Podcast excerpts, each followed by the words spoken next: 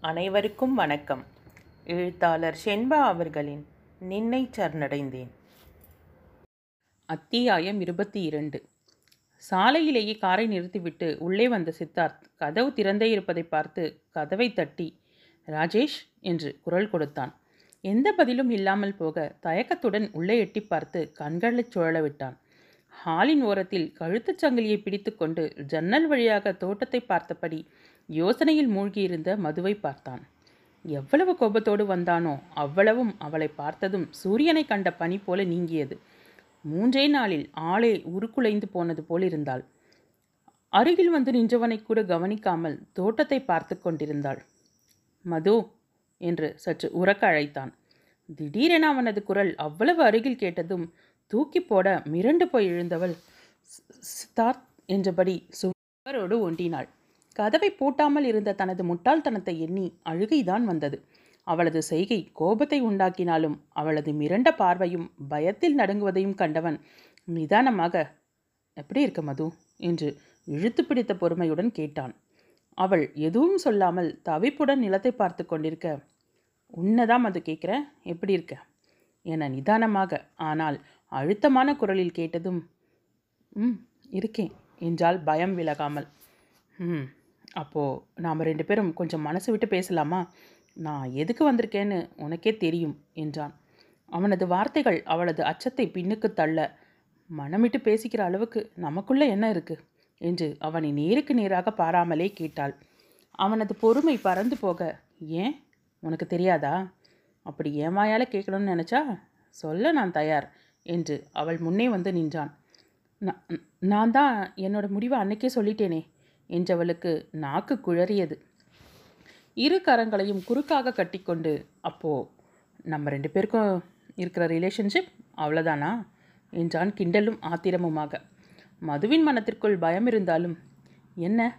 என்ன ரிலேஷன்ஷிப் நீங்கள் என்னோட எம்டி நான் உங்களோட ஸ்டாஃப் இதுதான் நம்ம ரெண்டு பேருக்கும் இருக்கிற ரிலேஷன்ஷிப் என்றாள். அப்படியா? எங்கே? என்னை நேராக பார்த்து சொல்லு. நமக்குள்ள வேற எதுவுமே இல்லையா? என சீறினான். கண்களை அழுந்த மூடி தன்னை நிதானப்படுத்திக் கொள்ள முயன்றவள் நிமிர்ந்து அவனை நேருக்கு நேராக பார்த்தாள். நம்ம ரெண்டு பேருக்கும் வேற எந்த விதமான சம்பந்தமும் இல்லை. இருக்கவும் முடியாது என்றவளின் கண்களிலிருந்து கண்ணீர் வரவா என கேட்டு காத்திருக்க அவன் முன்னால் அழுதுவிடக்கூடாது என்று கட்டுப்படுத்தி கொண்டிருந்தாள். அப்போ இவ்வளோ நாளாக என் கூட பழகுனது? என்னோட ஸ்டாஃபுங்கிற ரிலேஷன்ஷிப் தான் காரணமா? நிதானமான அவனது குரலில் அடக்கப்பட்ட கோபம் அப்பட்டமாக தெரிந்தது. அந்த குரல் உள்ளுக்குள் கு குளிர் பரப்பினாலும் வீம்புடன் ஆமாம் நான் உங்கள் கூட பழகியது ஒரு ஃப்ரெண்ட்ஷிப்பில் தான். நீங்கள் நினைக்கிற மாதிரி வேற எதுவும் இல்லை. வீணா மனசை அலைய விட்டு கண்டதையும் யோசிக்காதீங்க என்றவள் அவனது முகத்தை ஏறிடும் துணிவின்றி ஜன்னல் புறமாக திரும்பி நின்றாள். ஒவ்வொரு வார்த்தையும் அவனை சீண்டுவிட்டு கொண்டிருப்பதை அவள் அறியவில்லை. வேகமாக அவள் அருகில் வந்தவன் சீற்றத்துடன் அவளது புஜத்தை பற்றி திருப்பினான். சித்தார்த் நீங்கள் உங்களோட லிமிட்டை தாண்டுறீங்க. நீங்கள் யார் என்னத்தோட உங்களுக்கு யார் அந்த உரிமையை கொடுத்தது? என்று சுட்டெரிக்கும் விழிகளுடன் அவனை பார்த்து கேட்டாள். மது வார்த்தையை யோசிச்சு பேசு. பேசினதுக்கு பின்னால் அதை பற்றி வருந்தி எந்த பிரயோஜனமும் இல்லை. பதிலுக்கு நானும் பேச ஆரம்பிச்சா நீ தாங்க மாட்ட என்றான் கடினமான குரலில். என்ன மிரட்டுறீங்களா? வீட்டில் யாரும் இல்லாத நேரமாக பார்த்து வந்து கலாட்டா பண்ணுறீங்களா முதல்ல வெளியே போங்க என்று வாசலை நோக்கி கையை காட்டினாள். தன்னை புரிய வைத்துவிடும் எண்ணத்துடன் சமாதானம் பேசத்தான் வந்தான். ஆனால் அவளது வார்த்தைகள் அவனது ஈகோவை தட்டி எழுப்பியது. நடந்த விஷயங்களின் ஆரம்ப புள்ளியே அவள்தான். ஆனால் அதில் சற்றும் சம்பந்தம் இல்லாதவள் போன்று அவள் பேசும் வார்த்தைகள் அவனுக்கு ஆத்திரத்தை உண்டாக்கியது. அளவுக்கு மீறி பேசுகிற மது உன்னத்தோட என்ன உரிமை இருக்குன்னு கேட்டல்ல? அன்னைக்கு என் நெஞ்சில் சாஞ்சிருந்தது எந்த உரிமையில்? இதுதான் ஒரு எம்டி ஸ்டாஃப் ரிலேஷன்ஷிப் இல்லை? இல்லை ஒரு ஃப்ரெண்டோட உரிமை? அப்படித்தானே? என்றான். கண்களில் சீற்றத்தையும் குரலில் கிண்டலையும் தேக்கி. எந்த கேள்வியை அவன் கேட்டுவிடக்கூடாது என்று நீ பயந்தாளோ? அந்த கேள்வியை கேட்டே விட்டான். கண்களில் கண்ணீர் வழியே அவனை பார்த்தாள். முடியலல்ல? இப்போ என்ன சொல்கிறதுன்னு தெரியலை. நானும் அதை பற்றி பேசி உன்னை தர்ம சங்கடத்தில் ஆழ்த்தக்கூடாதுன்னு தான் நினச்சேன். ஆனால் நீ தான் உரிமை அது இதுன்னு பேசி என்னை கேள்வி கேட்க வச்சுட்ட என்றவன் கலங்கிய விழிகளுடன் தளர்ந்து போய் நின்றிருந்தவளை பரிதாபமாக பார்த்தான். குரலில் சற்று மென்மையை இழைத்து சொல்லு மது. எதுவாக இருந்தாலும் மனசை விட்டு பேசு. முதல்ல நீ நடந்துக்கிட்ட முறைக்கும் கொஞ்ச நேரத்திலேயே நீ மறுத்ததுக்கும் என்ன காரணம்? என்றான். கண்களை துடைத்துக்கொண்டே அது என் சொந்த விஷயம். எல்லாத்தையும் உங்ககிட்ட சொல்லணும்னு அவசியம் இல்லை என்றால் வேகமாக. சொந்த விஷயமா? உன்னோட சொந்த விஷயத்தில் என்னோட வாழ்க்கையும் அடங்கி இருக்கு. நானா உன்னிடம் என்னோட காதலை சொல்லி நீ ஏற்றுக்காம இருந்தா அது வேற விஷயம். நீயும் மனசு நிறைய காதலும் ஆசையும் இல்லாமலா அப்படி நடந்துக்கிட்ட வார்த்தைக்கு வார்த்தை பேசினல்ல இப்போ பேசு என்றான் சீற்றத்துடன். அவனது ஒவ்வொரு வார்த்தையும் அவளை உயிரோடு எரித்து கொண்டிருந்தது. ஆனாலும் அவனிடம் தான் கொண் நடந்து கொண்ட முறைக்கும் காரணத்தை சொல்ல மட்டும் மனம் இல்லை. ஆனால் அவன் பேசிய வார்த்தைகளில் இருந்த உண்மை அவளை சுட அது ஆத்திரமாக மாறி அவன் மீதே கோபத்தை ஏற்படுத்தியது. ச்சே இதை பேச வெக்கமா இல்லை உங்களுக்கு? என்றால் ஆவேசத்துடன். நான் எதுக்கு வெக்கப்படணும்? உன் மனசில் இருக்கிற காதலை ஒத்துக்க முடியாமல் மனசில் ஒன்றும் வெளியே வேற மாதிரி நடிச்சிட்டு இருக்கிற நீ தான் வைக்கப்படணும். தன் தவறை நினைத்து மருகி கொண்டிருப்பவளை அவனது வார்த்தைகள் மேலும் மேலும் ரணமாக்கின. கடவுளே என்னை ஏன் இப்படி அலைக்கழிக்கிற? என்று எண்ணியவள் அழுகையை கட்டுப்படுத்த முடியாமல் முகத்தை மூடிக்கொண்டு தரையில் மண்டியிட்டவள் சித்தார்த் ப்ளீஸ் நான் செஞ்சது ரொம்ப பெரிய தப்பு தான் என்னை வார்த்தையாலேயே கொள்ளாதீங்க. நடந்ததை நினச்சி நானே உள்ளுக்குள்ளே செத்துக்கிட்டு இருக்கேன். தயவு செஞ்சு என்னை விட்டுருங்க. இனி உங்கள் பார்வையிலேயே படமாட்டேன். நான் உங்களை எந்த விதத்துலையாவது பாதிச்சிருந்தா அதை என்னையும் அறியாமல் நடந்தது தான் உங்களுக்கு கண்டிப்பாக ஒரு நல்ல பொண்ணு கிடைப்பா. என்னை விட்டுடுங்க என்று குலுங்கி குலுங்கி அழுதவளை பார்த்தபடியே நின்றிருந்தான். கைக்குட்டையால் தன் முகத்தை துடைத்து கொண்டான். அவளும் தன் அழுகையை மெல்ல நிறுத்த அவளது இரு தோள்களையும் பற்றி எழுப்பினான். நிலம் பார்த்திருந்த அவளது முகத்தை ஒற்றை விரலால் நிமிர்த்து ஒரு கணம் கண்களை மூடி ஆழ மூச்செடுத்துவன் உன்னோட முடிவை நீ சொல்லிட்ட. இப்போது என்னோட முடிவை நான் சொல்கிறேன் கேட்டுக்க. எனக்கு வேறு எந்த பொண்ணும் தேவையில்லை. எனக்கு வேண்டியது நீ நீ மட்டும்தான் என்று அழுத்தம் திருத்தமாக சொன்னான். இனி தன்னை தொலை செய்ய மாட்டான் புரிந்து கொள்வான் என்ற நம்பிக்கையில் இருந்தவளின் எண்ணத்தில் மொத்தமாக மண்ணை அள்ளி போட்டான். அவளது முகம் ஆத்திரத்திலும் கோபத்திலும் துடித்தது. நான் இவ்வளோ தூரம் சொல்கிறேன் ஏன் பிடிவாதமாக புரிஞ்சுக்க மாட்டேன்னு இருக்கீங்க? என்னை மறுக்க என்ன காரணம்? ஏன் என்கிட்ட சொல்ல மாட்டேன்னு நீ பிடிவாதமாக இருக்க? எந்த நிலையிலும் உன்னை இழக்கிறதுக்கு நான் தயாரா இல்லை என்றவன் நெற்றியை பிடித்து கொண்டான். இல்லைனா என்கிட்ட ஏதாவது குறை இருக்கா? அப்படி இருந்தால் சொல்லு. உனக்கு பிடிக்காத அந்த விஷயத்தை மாற்றிக்க முயற்சி பண்ணுறேன் என்றான். ஐயோ சித்தார்த் உங்களுக்கு எப்படி புரிய வைக்கிறதுனே தெரியலையே. என்னோடது முடிஞ்சு போன அத்தியாயம். அதில் தொடரணும் போட ஆசைப்படாதீங்க என்று ஆத்திரத்துடன் சொன்னவள் அழுது கொண்டே தனது அறையை நோக்கி ஓடினாள். சித்தார்த் கையாலாகத்தனத்துடன் நின்றிருந்தான். இவ்வளவு நேரம் பேசியும் எந்த பிரயோஜனமும் இல்லாமல் போனதே. அவளுக்கு என்ன பிரச்சனை? எதுவும் புரியாமல் வாசலை நோக்கி நடந்தவன் எதிரில் வந்து நின்றனர் ராஜேஷும் தீபக்கும். பரிதவிப்புடன் அவர்களை பார்த்தவன் சாரி ராஜேஷ் நான் எவ்வளோ முயற்சி செஞ்சேன் ஆனால் அவளோட மனசில் என்ன இருக்குன்னு என்னால் தெரிஞ்சுக்க முடியல என்றான் ஆயாசத்துடன். என்னோட வா சித்தார்த் என்று அவனை அழைத்து கொண்டு ஒரு அறைக்கு சென்றான். சில விஷயங்களை நீ தெரிஞ்சுக்க வேண்டிய நேரம் வந்துருச்சு. நீங்கள் ரெண்டு பேருமே பேசி ஒரு முடிவுக்கு வருவீங்கன்னு எதிர்பார்த்தோம். ஆனால் இதுக்கு மேலே சொல்லாமல் இருக்கிறது நல்லதில்லை. என் தங்கையோட மனசு கடைசி வரைக்கும் மாறாமல் போயிட்டா உன் வாழ்க்கையும் சேர்த்து நாசமாக்கினதா ஆகிடும் என்றவன் சொல்ல சொல்ல சித்தார்த் பேச்சற்று தடுமாறினான். Madhu I am so sorry இதை எப்படி நீ என்கிட்ட சொல்வ? ஏற்கனவே துடிச்சிட்டு இருக்கிற உன்னை நானும் சேர்ந்து இன்னும் துடிக்க வச்சுட்டேனே. என்று அவனது உள்ளம் கதறியது. கண்களை துடைத்து கொண்ட ராஜேஷ் சித்தார்த்தின் தோளை ஆதரவாக தட்டி கொடுத்தான். சொல்ல வேண்டியது சொல்லிட்டேன் முடிவு உன் கையில் என்றான். சற்று நேரத்தில் தன்னை சமாளித்து கொண்டவன் ஆழ மூச்செடுத்தான். நடந்தது நடந்து போச்சு. இனி அதை யாரும் இல்லைன்னு மாற்ற முடியாது. ஆனால் இதுக்காக மதுவை நான் வெறுத்துருவேன்னு நினைச்சிங்களா? என்னோட முடிவில் நான் தெளிவாக இருக்கேன். அவளோட கலந்த கால வாழ்க்கையை பற்றி எனக்கு கவலை இல்லை. அவ கோழை இல்லை. அப்படி இருந்தால் இவ்வளவு பெரிய பாதிப்பிலிருந்து அவளால் வெளியே வர முடிஞ்சிருக்காது. அவளோட மனசு மாறணும். அதுக்காக என்னால் முடிஞ்சதை நான் கட்டாயம் செய்வேன் என்றவனை ஆற தழுவிக்கொண்டான் ராஜேஷ். எங்கள் வீட்டில் நான் பேசிட்டேன். உங்கள் வீட்டில் பேசுங்க. என்னோட மதுவை பழையபடி திரும்ப கொண்டு வருவேன்னு எனக்கு நம்பிக்கை இருக்கு என்றவனை இருவரும் கண்ணீர் மல்க நன்றியுடன் பார்த்தனர். அத்தியாயம் இருபத்தி மூன்று. சித்தார்த் தன் முடிவை சொல்லிவிட்டு சென்ற பின் அவளை சந்திக்க முற்படவில்லை. ஆனால் தவறாமல் ராஜேஷிடமோ தீபக்கிடமோ பேசிக்கொண்டிருந்தான் சித்தார்த்தின் சம்மதத்தை வீட்டில் உள்ளவர்களிடம் சொல்ல அனைவரும் அடைந்த அமகிழ்ச்சிற்கு அளவே இல்லை. சித்தார்த்தின் இடையூறு இல்லாமல் இருந்த போதும் மதுமிதா சற்று அலைப்பெறுதலுடனே இருந்தாள். கீதாவும் சுரேஷும் வீட்டிற்கு வந்து அவளிடம் மன்னிப்பு கேட்க அவளும் சற்று சமாதானமானாள். அதன் பிறகு அலுவலகத்திற்கு ஏற்கனவே விடுப்பு எழுதி கொடுத்திருந்தபடியால் அவனை சந்திக்கும் வாய்ப்பு அவளுக்கு ஏற்படவே இல்லை. அனைவருடனும் இருக்கும்போது அவனை நினைக்காமல் இருந்தவளால் தனிமையான நேரங்களில் அவனது நினைவுகள் துரத்துவதை தவிர்க்கவும் முடியவில்லை. திருமண நாள் நெருங்க நெருங்க ஏதாவது ஒரு வேளையில் அவளாகவே தன்னை ஈடுபடுத்தி கொண்டாள்.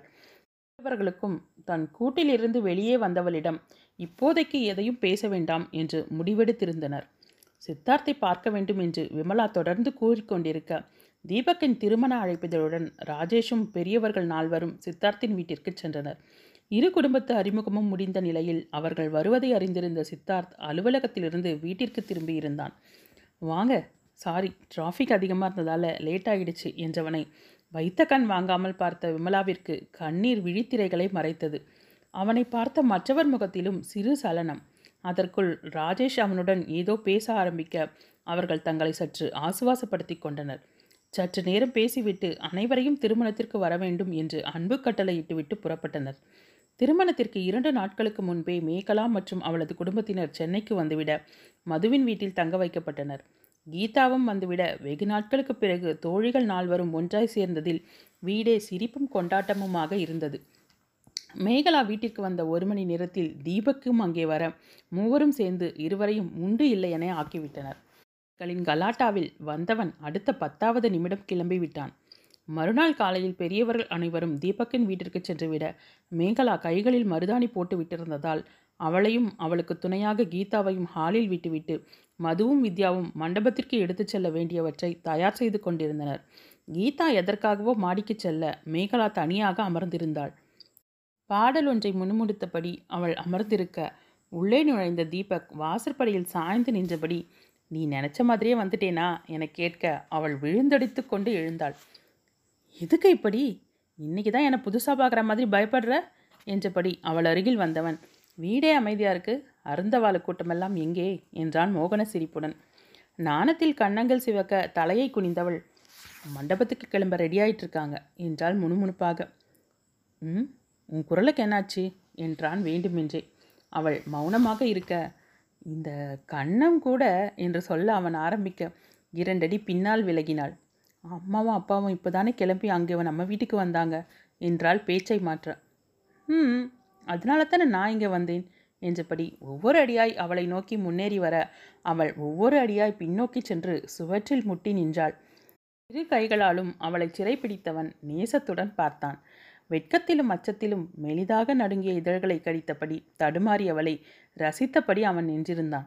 அந்த நேரம் பார்த்து மாடி அறையிலிருந்து வெளியே வந்த கீதா இந்த காட்சியை பார்த்துவிட்டு அவசரமாக உள்ளே சென்று தோழிகள் இருவரையும் அழைத்து வந்தாள். ஏய் எருமை மானத்தை வாங்காத என்று வித்யா சொல்ல இப்போ பாரு என்ற மதுமிதா. மேகலா உங்கள் அப்பா வரார் பாரு என்றதுதான் தாமதம். அவனை பிடித்து தள்ளிவிட்டு அங்கிருந்த அறைக்குள் ஓட மூவரும் அடக்க முடியாமல் சிரித்தனர். தீபக் அசடு வழிய நின்றான். என்னடா இவ்வளோ நேரமாக நம்ம ஹீரோ சார் வரலையேன்னு நினச்சேன். கரெக்டாக வந்து அட்டெண்டன்ஸ் கொடுத்தாச்சு. இன்ஜினியர் சார் ரொம்பவே பங்க்சுவல் தான் என்றால் மதுமிதா கிண்டலாக. ஏய் அதெல்லாம் இல்லை. அம்மா தான் என்றவனை இடைமறித்து மேகலாவை பார்த்துட்டு வர சொன்னாங்களா என்று சொல்லி கலகலத்தாள். அம்மா தாயே தெரியாமல் வந்துட்டேன். கிளம்புறேன் என்றான் வேகமாக. இன்னும் ஒரே ஒரு நாள் பொறுத்துக்கோங்க. அப்புறம் நாங்களாம் நினச்சாலும் உங்களை மீறி அவளை எங்களால் பார்க்க முடியாது என்றாள் ஆனந்தத்துடன். வேறு வழி இல்லாமல் சிரித்தவன் ஆளை விடு நான் கிளம்புறேன் என்றான். எதுக்கு இவ்வளோ வீராப்பு? பேச வந்தாச்சு போய் பேசுங்க. அதுக்கு முன்னால் மருதாணிப்பட்ட ஷர்ட்டை மாற்றிட்டு போங்க. மேகலா இருக்கிற ரூமில் உங்கள் ட்ரெஸ் இருக்குது என்று சிரித்து கொண்டே சொல்லிவிட்டு சென்றாள். ஐந்து நிமிடம் மேகலாவுடன் பேசிவிட்டு அஞ்சு மணிக்கு கார் வரும் அதுக்குள்ளே ரெடியாக இருங்க என்றான். அதுக்கு ஒரு ஃபோன் பண்ணி சொல்லியிருக்கலாமே. பாவம் அண்ணா நீ என்றாள் வித்யா கரிசனத்துடன். வீட்டிலேயே எனக்கு ரெண்டு வில்லிங்க என்றபடி அவன் கிளம்பி செல்ல தோழிகள் புன்னகைத்து கொண்டனர். முதல் நாள் நிச்சயத்திற்கு நெருங்கிய உறவினர்கள் மட்டுமே அழைக்கப்பட்டிருந்தனர். சுரேஷ் வீட்டில் ரமேஷை தவிர அனைவரும் வந்திருந்தனர். தீபாவும் வந்திருந்தாள். அபிராமியிடம் கேட்டு அவளையும் தங்களுடன் இருத்தி கொண்டாள் வித்யா. அனைவரும் ஒன்று சேர்ந்த பின் கேலிக்கு கேட்க வேண்டுமா என்ன? ஒவ்வொருவரும் தனித்தனியாக மேகலாவை முகம் சிவக்க வைத்து கொண்டிருந்தனர். போதும் போதும் என்ற அளவுக்கு அவளை கிண்டல் செய்துவிட்டு பேச்சு மெல்ல மதுவின் பக்கமாக திரும்பியது. வீட்டில் ரூட் கிளியர் இனி அடுத்து மதுவோட கல்யாணம்தான் என்றாள் தீபா. அவ்வளவு நேரம் சிரித்து கொண்டிருந்தவள் சட்டென அமைதியானாள். தீபா விடாமல் நடந்ததையே நினச்சிட்டு உன் வாழ்க்கையை பாழாக்கிக்காதே? என்றவளை ஏய் சும்மாருடி என்றாள் வித்யா. அதுக்கில்ல வித்யா சித்தார்த்தண்ணா ரொம்ப நல்லவர். அவர் நம்ம மதுவை என்றவளை தீபா நீ வந்த வேலையை மட்டும் பார்த்துட்டு கிளம்பு. இந்த மீடியேட்டர் வேலையெல்லாம் வேண்டாம் என்றவள் கோபத்துடன் அறையிலிருந்து வெளியேறினாள். அனைவரும் அவளது செய்கையில் திகைத்திருக்க என்னடி இவ இவ்வளோ பிடிவாதமாக இருக்கா? சித்தார்த்துக்கு எல்லா விஷயமும் என்று ஆரம்பித்த மேகலாவின் வாயை பொத்தினாள் வித்யா. மெதுவாக பேசிடி அவளுக்கு இந்த விஷயம் தெரியாது. தெரிஞ்சா அவ்வளவுதான். என்ன செய்வான்னு அவளுக்கே தெரியாது என்றாள் பயத்துடன். என்னைக்கு இருந்தாலும் அவகிட்ட பேசித்தானே ஆகணும் என்றாள் கீதா. எங்களுக்கும் அதே கவலை தான். அண்ணா தான் விஷயம் தெரிய வரும்போது பார்த்துக்கலாம்னு சொல்லிட்டாங்க. அது வரைக்குமாவது அவளை கொஞ்சம் ஃப்ரீயாக விடுங்கன்னு சொல்லியிருக்காங்க என்றாள் வித்யா. வெளியே வந்த தீபா மாடியின் மறுபக்கத்தில் நின்றிருந்த மதுவின் அருகில் சென்றாள். சாரி மது எங்கள் எல்லாருக்கும் நல்ல வாழ்க்கை அமைஞ்சு சந்தோஷமாக இருக்கும்போது நீயும் நல்லா இருக்கணும்னு நாங்கள் நினைக்க மாட்டோமா? மனசை கஷ்டப்படுத்தி இருந்தா சாரிப்பா என்றாள் வருத்தத்துடன். நான் தான் சாரி சொல்லணும். கல்யாணத்துக்கு வந்த உன்னை இப்படி பேசிட்டேன். மனசில் எதையும் வச்சுக்காது தீபா. என் மேலே இருக்கிற கோபத்தை இப்படி அடுத்தவங்க மேலேயே காட்டிடுறேன் என்று கண் கலங்கினாள் அவள். சரி இனி இந்த பேச்சை விடு. வா உள்ளே போகலாம் என்று அவளை அழைத்துச் சென்றாள். வித்யாவின் கல்யாணத்தின் போது நடந்த நிகழ்ச்சிகளை சொல்லி மூவரும் பேசிக்கொண்டிருக்க மெல்ல மதுவும் அவர்களுடன் இணைந்து கொண்டாள். தூக்கம் கண்ணை சொக்க மணியனடி என்றாள் மேகலா. பதினொன்று என்ற தீபா. ஏய் நீ எதுக்கு மணி கேட்குறன்னு எனக்கு தெரியுமே. என்று கேலியாக சொல்ல எதுக்கடி கேட்டேன்? தெரிஞ்ச மாதிரி சொல்கிற சொல்லு பார்க்கலாம் என்றாள். இது என்ன பெரிய விஷயம்? இதுக்கு ஜேம்ஸ் பான் வரணுமா? என்ற கீதாவிற்கு தீபா ஹைஃபை கொடுத்தாள். என்னடி நாத்தனார் ரெண்டு பேரும் சேர்ந்து கூட்டணி அமைக்கிறீங்களா? நாத்தனார் கூட்டணி நாங்களும் போட்டா தெரியும் சேதி என்று தனது வருங்கால அன்னிக்காக பரிந்து வந்தாள் வித்யா. என்ன பெரிய ரகசியம்? நாளைக்கு நைட் இதே நேரம். அத்தான். என்னத்தான்? அவர் என்னைத்தான். கீதாவும் தீபாவும் சேர்ந்து அபிநயத்தோடு பாட வித்யாவும் மதுவும் விழுந்து விழுந்து சிரித்தனர். உதவாங்க போறீங்க என்று கோபத்தோடு ஆரம்பித்த மேகலா முடிக்கும்போது வெட்கத்தோடு சிரிக்க ஐயோ நம்ம மேகலா வெக்கப்படுறாளே. எல்லோரும் இந்த கண்கொள்ளா காட்சியை இன்றைக்கே பார்த்துக்கோங்க. நாளையிலிருந்து இந்த நம்ம மேகலாவையே பார்க்க முடியுமான்னு தெரியாது என்று மதுமிதா சொல்ல ஹே என்று கூச்சல் எழுந்தது. நாம் இப்படி சிரிச்சிட்டு இருக்கிறத எங்கள் அம்மா பார்க்கணும். அவ்வளவுதான் என்றாள் வித்யா.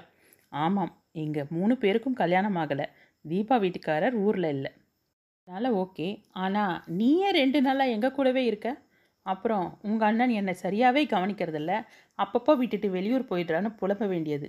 நீ இப்படி எங்கள் அண்ணனை தனியாக விட்டுட்டு வந்தா ஊருக்கு போகாமல் என்று கேலியாக மிரட்டினாள் மது.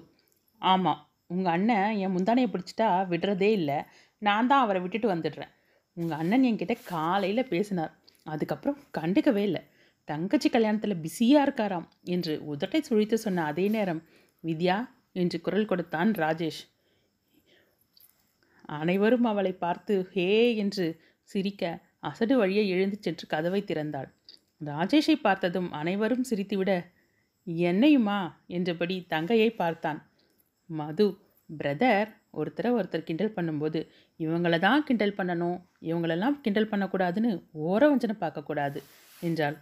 ம் நடத்துங்க நடத்துங்க என்றவன் வித்யாவிடம் சிறிது நேரம் ஏதோ பேசிவிட்டு சென்றான்.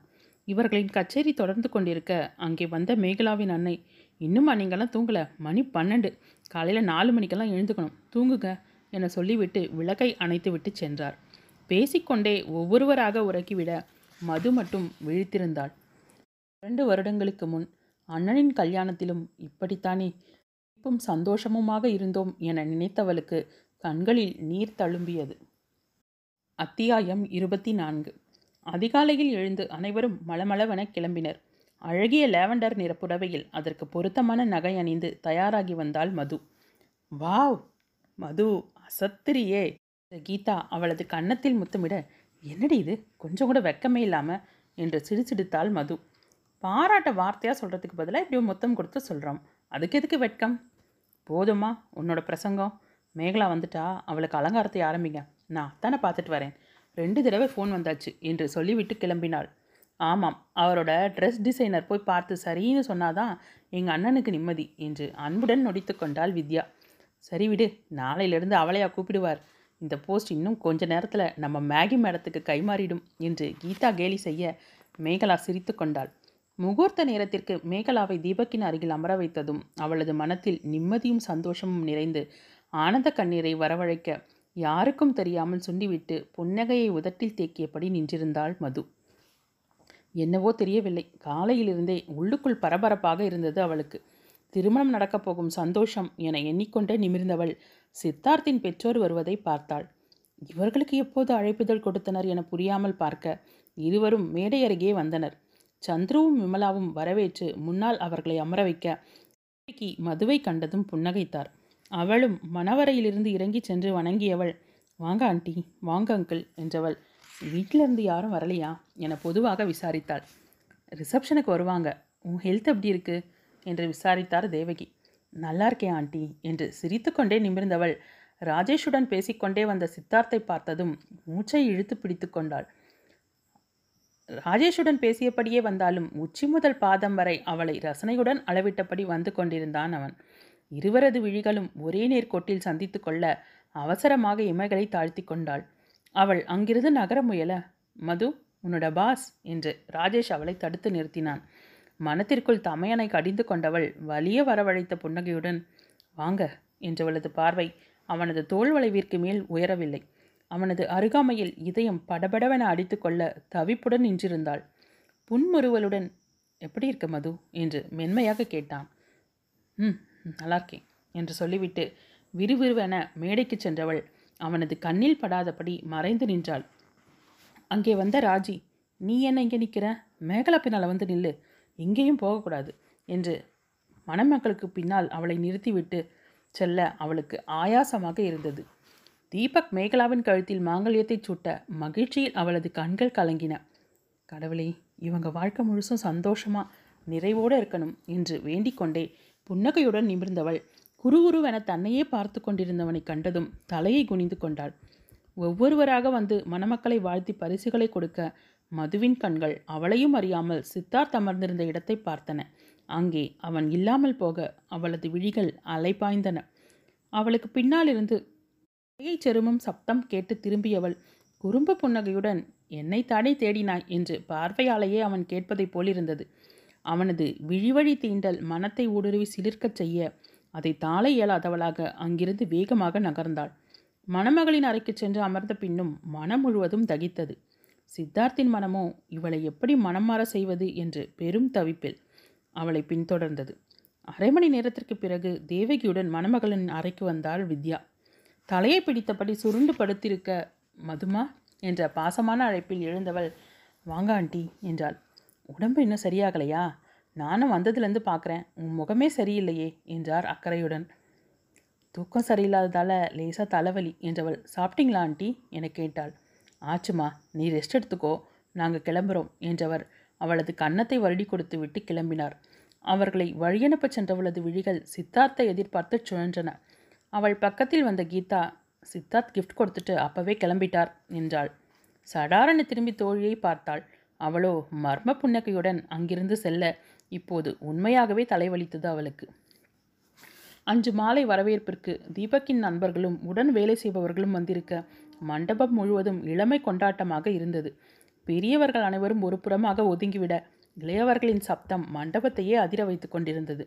ஒருவருக்கொருவர் அறிமுகம் என்பதால் தீபக்கின் நண்பர்கள் தோழியர் ஐவரையும் சரமாறையாக கிண்டலடிக்க மதுவும் கீதாவும் அதற்கு பதில் கொடுக்க என்று கலகலப்பாக இருந்தது. இதற்கோ சிரித்துக்கொண்டே வந்த மதுமிதா சித்தார்த்தின் அண்ணனும் அண்ணியும் வருவதை கண்டதும் அவர்களை வரவேற்றாள். ஏ ஆர்த்திக்குட்டி இன்று குழந்தையை தூக்கி கொண்டாள். ஹாய் மது எப்படி இருக்க? என்றாள் மீரா. நல்லா இருக்கேங்க்கா நேத்ரா அஸ்வந்தை கூட்டிகிட்டு வந்திருக்கலாமே என்றாள். அத்தை மாமாவோட இன்னொரு ஃபங்க்ஷனுக்கு போயிருக்காங்க. சித்தார்த் வெளியூர் போயிட்டு வந்ததால் வேலை அதிகம் என்று அவள் சொல்லும்போதே மதுவின் முகத்தில் சிறு நிம்மதி பரவுவதை கவனித்ததும் சொல்ல வந்த வார்த்தைகளை சொல்லாமல் நிறுத்தி கொண்டாள். மீராவிற்கு ஆச்சரியமாக இருந்தது. இரண்டு பேருக்கும் நடுவில் ஏதோ நடந்திருக்கிறது என்று யூகித்தவள் அவளை ஆழ்ந்து பார்த்தாள். அதை உணர்ந்த மது அவர்களை அமர வைத்துவிட்டு உபசரித்துவிட்டு மேடைக்கு சென்றாள். தீபக்கின் நண்பர்கள் மது ஒரு பாட்டு பாடு என்றனர். ஏய் அதான் மியூசிக் ட்ரூப் இருக்கே என்று நாசுக்காக அவள் மறுக்க அவர்கள் மீண்டும் மீண்டும் கேட்டனர். ப்ளீஸ் மது பாடு என்று சொல்ல மேகலாவும் எங்களுக்காக என்றாள். கல்யாண ஜோடியே கேட்குறாங்க மறுக்காதே என்று நண்பர்கள் சொல்ல வேறு வழி இல்லாமல் ஒரு தேவதை வந்துவிட்டால் உன்னை தேடிய என்று பாட மண்டபமே அவள் பாடலை ரசித்து கொண்டிருந்தது. பாடல் முடிந்தவுடன் கைத்தட்டலும் மது அசத்திட்ட என்று குரல்களுக்கு புன்னகையை பதிலாக தந்தபடி வந்தவள் ஒரு தூணின் அருகில் வந்ததும் சட்டென நின்றாள். கைகளை கட்டிக்கொண்டு தூணில் சாய்ந்து நின்றிருந்த சித்தார்த் ஆழ்ந்த பார்வையை அவள் மீது வீசிக்கொண்டிருக்க அவளது உள்ளம் இனம் புரியா உணர்வில் தத்தளித்தது. அங்கிருந்து விலக எண்ணினாலும் அவளது கால்கள் நகர மறுத்தன. அவனது இதயம் அவளது சிறு புன்னகைக்காக ஏங்கியது. வரவேற்பு முடிந்த பின் அனைவரும் உணவருந்திவிட்டு ஒன்றாக அமர்ந்து பேசிக்கொண்டிருந்தனர் மதுமிதா சித்தார்த்தின் கண்களில் படக்கூடாது என ஒளிந்து ஒளிந்து செல்வதும் அவனது விழிகளோ அவளை தேடுவதையுமே கடமையாக செய்து கொண்டிருக்க மற்றவர்கள் அதை பார்த்தும் பார்க்காதது போல் இருந்தனர். அவள் அங்கும் இங்குமாக ஏதோ வேலை செய்வதற்காக அலைந்து கொண்டிருக்க மது இங்கே வா என்று அழைத்தார் அபிராமி. தயங்க என் அடையுடன் அவர் அருகில் வந்தாள். ரெண்டு நாளாக கல்யாண வேலையில் அலைஞ்சிட்டே இருக்க. கொஞ்ச நேரம் இப்படி உட்கார் என்று அவளது கையை பிடித்து தன் அருகில் அமர வைத்தார். ஆண்டி எல்லாத்தையும் பேக் பண்ணணும் என்று மறுத்துவிட்டு செல்ல எண்ணியவளை. அதெல்லாம் எடுத்து வச்சிட்ருக்காங்க கொஞ்ச நேரம் உட்கார் என்று விமலாவும் சொன்னார். அவர்களது வார்த்தையை மீற முடியாமல் அமர்ந்தவளுக்கு மொழி புரியாத ஊரில் தனியாக மாட்டிக்கொண்டதைப் போலிருந்தது. விமலாவிற்கு பின்னால் முகத்தை மறைத்து கொண்டு அமர்ந்திருந்தவளின் அருகில் வந்த ஆர்த்தி குனிந்து அவளது முகத்தை பார்த்து சிரிக்க முறுவலுடன் குழந்தையை தூக்கி முத்தமிட்டாள். பதிலுக்கு குழந்தையும் அவளது கன்னத்தில் முத்தமிட மூக்குடன் மூக்கை உரசி விளையாடிக்கொண்டே சிரித்தபடி நிமிர்ந்தவள். நேசத்தில் தத்தளித்த விழிகளுடன் தன்னை பார்த்து கொண்டிருந்த சித்தார்த்தை கண்டதும் விதித்து போனாள். சட்டென குழந்தையை இறக்கிவிட்டவள் யாரிடமும் எதுவும் சொல்லாமல் எழுந்து சென்றாள். அவளது ஒதுக்கத்தை கண்டவன் நத்தையைப் போல அவள் தனக்குள்ளே சுருண்டு கொள்ள தானும் ஓர் காரணம் என்று எண்ணிய போது தன்மீதே அவனுக்கு கோபம் தோன்றியது. அவளது ஒதுக்கத்தையும் சித்தார்த்தின் காதல் பார்வையையும் ஆரம்பத்திலிருந்து கவனித்து கொண்டிருந்த மீராவிற்கு இனியும் தாமதிக்கக்கூடாது. இந்த மது நம்ம சித்தார்த்தை ரொம்பவே ஏங்க விடுறா. வீட்டில் சொல்லி சீக்கிரமே கல்யாணத்துக்கு ஏற்பாடு செய்யணும். என்ற முடிவுடன் அனைவரிடமும் விடை பெற்று புறப்பட்டாள்.